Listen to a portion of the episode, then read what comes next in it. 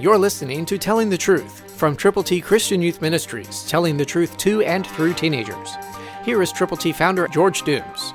Believe on the Lord Jesus Christ, but be doers of the word and not hearers only, deceiving yourselves. James 1:22, New King James. Listen again. Be doers of the word, not hearers only. Wonderful things happen when you are a doer of the word. That's why we've put together God's ABCs, so that you can take them to people and let them know how to get to heaven. To get copies to give to folk for whom you are concerned, call now. 812-867-2418. When you call, let us pray with you, let us pray for you, and let us pray for the people for whom you are really concerned. Call right now, 812-867-2418.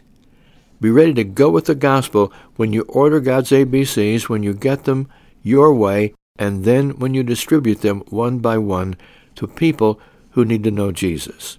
God can use us together, so don't deceive yourself or others.